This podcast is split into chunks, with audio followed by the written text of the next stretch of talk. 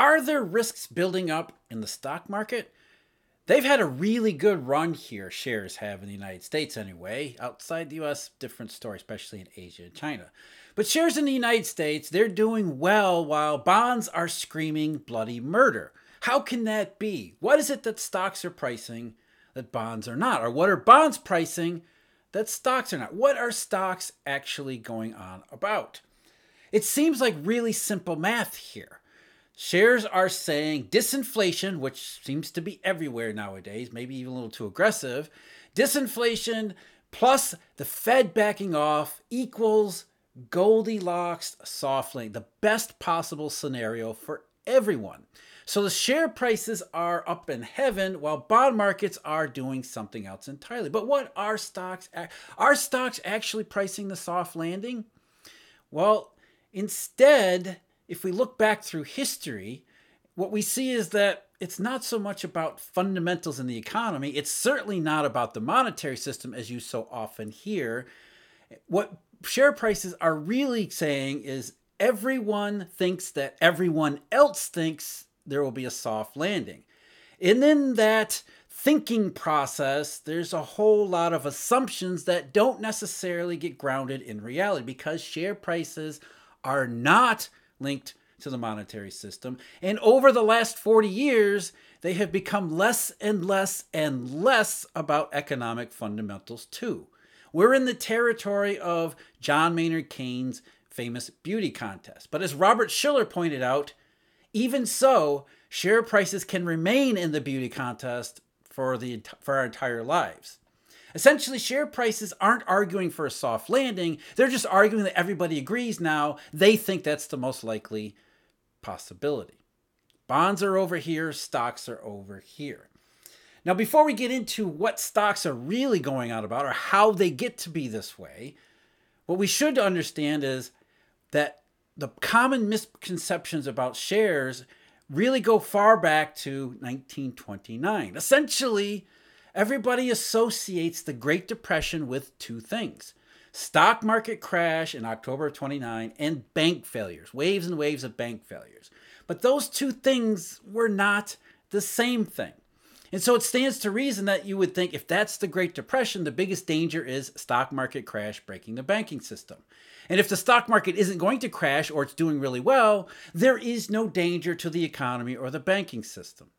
So we have to start by unpacking the myths surrounding 1929 and the early 1930s. What really happened, and this is a summation and oversimplification of an incredibly complex pro- series of processes and throughout that period.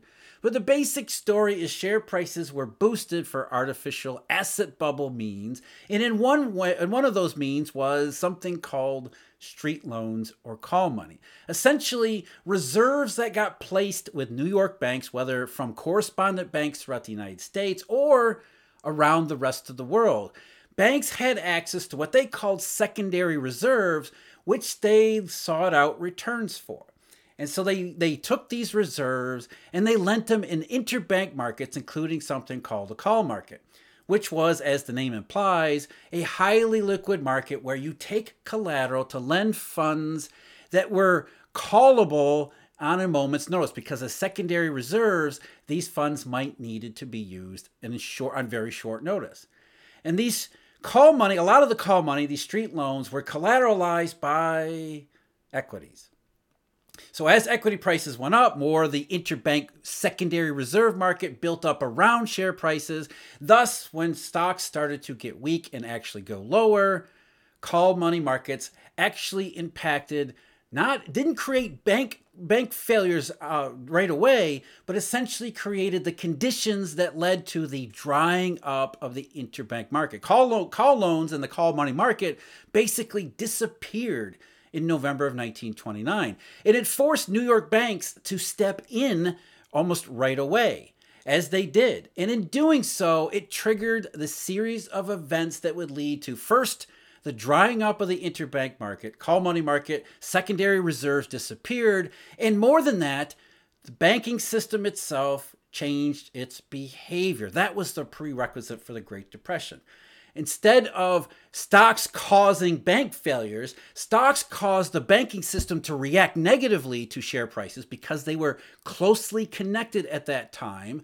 And that led to the interbank market going, going, uh, get, drying up. And eventually, another year later in October 1930, that set off the first series of bank panic. As Milton Friedman wrote in A Monetary History about the monetary system in late 1929 or early 1930, what really what really did it in was the decline in discounts took place despite sharp reduction in discount rates. At the New York Bank, it went from 6% to 2.5% by June of 1930. So, sharply lower rates, as I mentioned in yesterday's video, are not a good sign.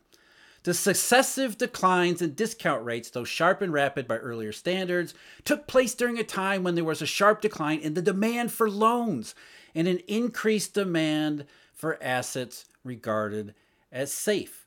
As the Federal Reserve Board's Adolf Miller said in, in September 1930, money is not really cheap, nor is it easy. So the stock market crashed because it was closely related to the interbank market as a key form of collateral in call money, created the conditions where the interbank market, first of all, lost access to secondary reserves, but more importantly, flight to safety, flight to liquidity, less activity, more fragility in the monetary system that then spilled over into the banking system.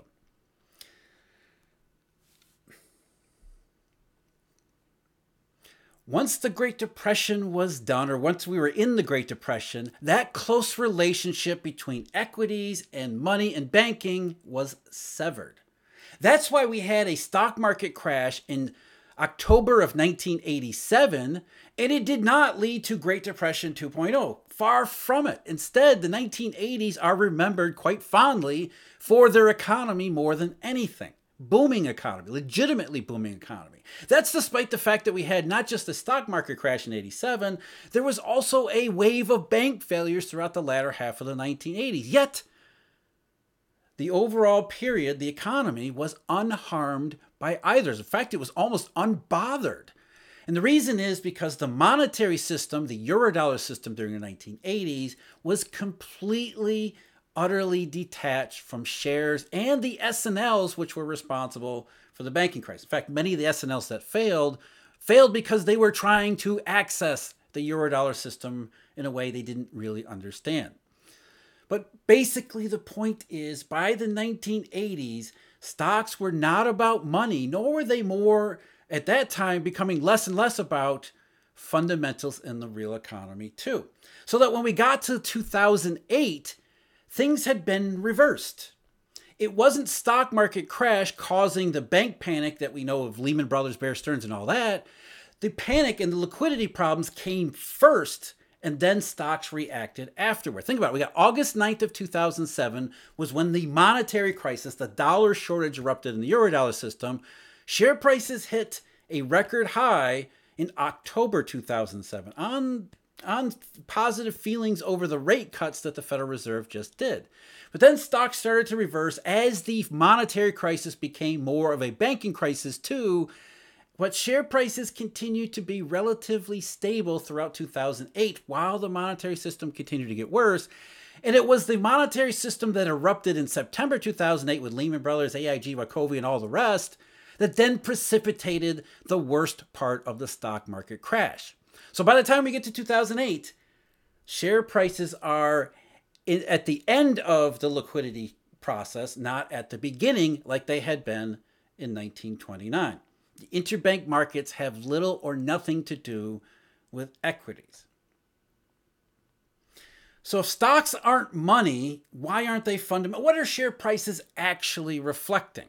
Well, they're reflecting the fact that more than anything, Stocks are the preeminent primary asset that most Americans, it's different outside the United States, but most Americans use for their retirement savings. Really, their, their, their biggest liquid savings overall, outside their homes, their, mo- their biggest form of savings is in equities. And it's been moving in that direction ever since the 1970s and 80s with financial innovations financial services. The booming stock market of the 1980s that led to the eight crash of 87 was booming in part not just a good economy because of this overriding transformation.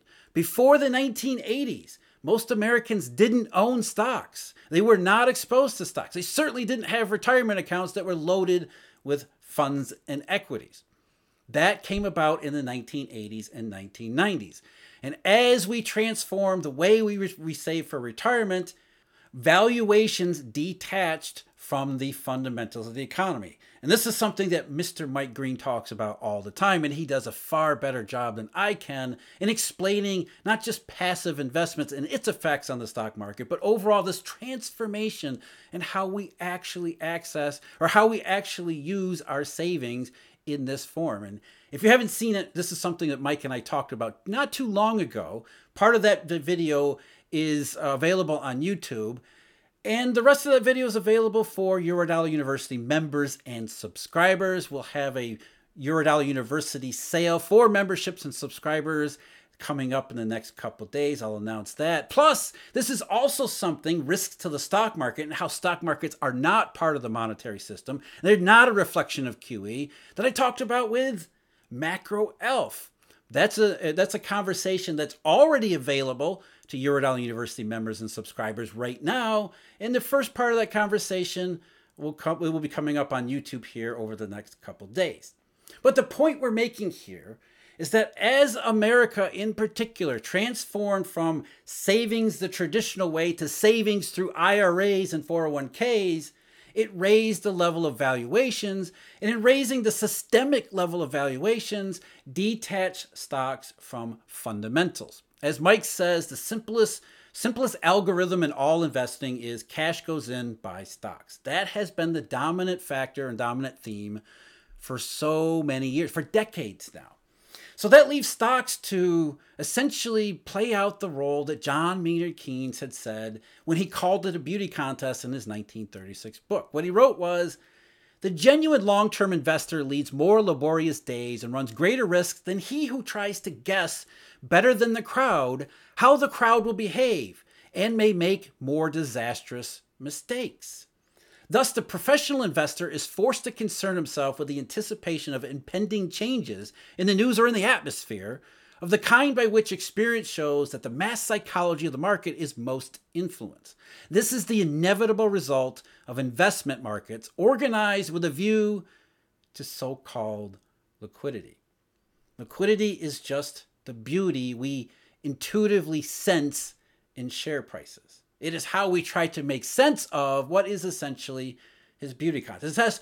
We're not saying we believe that this is the most valuable stock. What we believe is that everybody else will believe that's the most valuable. And that's not even what we're really thinking. It's that we believe we're trying to figure out what everyone else thinks that everyone else thinks is the most beautiful equity. It's not even really about valuations. It's certainly not about earnings. Those are the fiction that we try to tell ourselves just to ground the share price frenzy in some form of formal process, to give it some form of, of legitimacy, an air of legitimacy, because it really is nothing more than what Keynes described. And say what you want about Keynes about all the rest of the stuff. I'm certainly no fan, but this is another one I think he got more correct than not.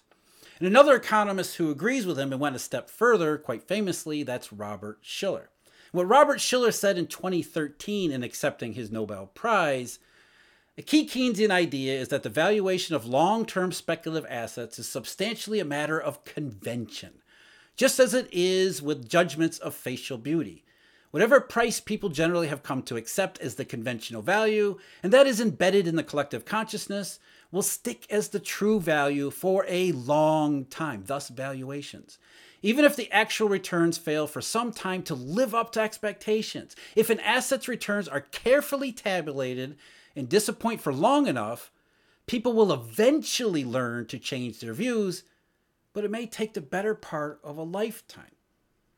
Once these these conventions, as Shiller calls them, get embedded in share prices, as they have over the last decade here, it is very it's incredibly difficult to get them out. Share prices are not reflecting fundamentals, they're reflect, reflecting the idea of fundamentals that we all believe everyone else believes the beauty contest.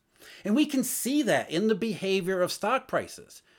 Go back, uh, first of all, let's, let's use. Um, let's use the cyclically adjusted PE ratio that Robert Shiller came up with. I know people have problems with it, and there's an updated version of it, but we're not going here for precision. We're just going here for illustration of our narrative, which is essentially that by 1987, the Cape was back to around where it had been in the 1950s and 60s after being really low throughout the 1970s. In 1987, again, that's in the in the early stages of this transformation of Americans shifting savings, not money, not money printing, but shifting savings from traditional sources holding cash, putting deposits in banks, to now equities.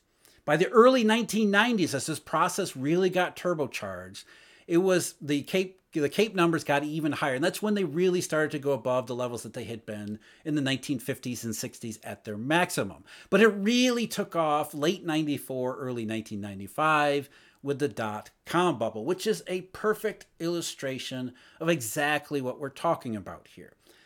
It was the combination of the beauty contest combined with Robert Shiller's conventions and also an unhealthy dose of more and more Americans appealing to this idea they can retire a millionaire by doing nothing more than opening a 401k and just buying some passive equity strategy. Back then, there was less passive equity strategies, but it's still the same thing. So even even after the dot com bust, you see that evaluations were structurally higher than they had been beforehand. That's because valuations didn't matter here. More savings were being transferred to stocks than had been than had been in the past. Even in the post-crisis period, 2010 and 2011, valuations shot up back above 20 fairly quickly. And again, that's high levels. That's historically high levels. But they really took off with QE3 and QE4. Yes, there were four QEs before we got to 2013. In QE3 and QE4, it wasn't about the money printing, it was about the perception. It was about the idea. It was about the beauty contests and conventions that QE were somehow going to magically become a recovery that then that was the beauty we all presumed everyone else was presuming from QE at that particular moment in time. And another way you can really see this too, in the early post crisis period, before the post crisis period to an extent, but 2010, 11, 12, up until the end of 2012, you see share prices and say WTI, oil prices, they correlate very, very strongly. So while the passive investor these uh, equity investors who use most of their savings and re- retirement savings in equities, as they were sitting out, having been blown away by the 2008 crisis, getting wiped out, they sat out the first couple years of the recovery period and essentially watched as share prices were then more likely to trade on fundamental uh, perceptions than not. Once that QE3, QE4 cycle hit, then it was off to the races. The correlation between WTI and say the S&P 500 was broken permanently and share prices have been up almost in an uninterrupted fashion ever since. There were a couple notable exceptions, such as late 2018's landmine. Oil prices went down, the economy went down, bond market signaled recession risk. Stocks agreed for a moment, for, for a little bit, a little while there, but then early 2019, stocks went off on the races. Again, 2020 is another example. But even more recently, valuations, according to the Cape Shiller's numbers, were back above 30 and almost 31 again. That's down from the highs a couple years ago, but still, valuations are incredibly high. Not because the economy is good, not because liquidity is being pumped directly into the NYSE, something that Macro Alf brought up, but instead because we're all thinking that everyone else is thinking that maybe we'll believe in that most people can be at the soft landing. It's the beauty contest, it's the conventions. And so the great risk here is if the bond market is right about the fundamentals of liquidity, real liquidity, and economy, then what happens to the conventions and the stock prices? Well, maybe Robert Shiller's right, and nothing will happen. Maybe the stock market will continue to go on and ignore fundamentals because it certainly can. If everyone believes a recession doesn't matter, then in share prices, it won't. The real economy is a different story as we've seen over the last 15 years. The real economy's remained in the toilet while share prices have gone sky high. So that's a possibility. But the risk here is something else. That maybe we stop believing everyone else believes that everyone believes there is a soft landing, and that suddenly the rug gets pulled out from the New York Stock Exchange. Sort of like 2008, though I hesitate to make that sort of comparison. Same type of idea, not necessarily the same results. But essentially, that's the major risk here because stocks are not pricing money and they're not pricing fundamentals in the real economy. That's what bonds do. We're trying to judge the beauty of shares from an imperfect place in understanding. And it's understandable why that creates these distortions, as well as periods like today where we have a major divergence. Bonds are saying one thing, they're screaming bloody murder, and stocks are saying, well, what are stocks saying? As I said, the wide ranging conversation I had with Macro Alf, that's available to Eurodollar University members and subscribers right now. If you want to become one, check out our website, eurodollar.university. If you want to see the part of the interview with Mike Green, that's the video I got linked below me. The other part, that's available for members and subscribers too. As always, I thank you for joining me. Until next time, take care.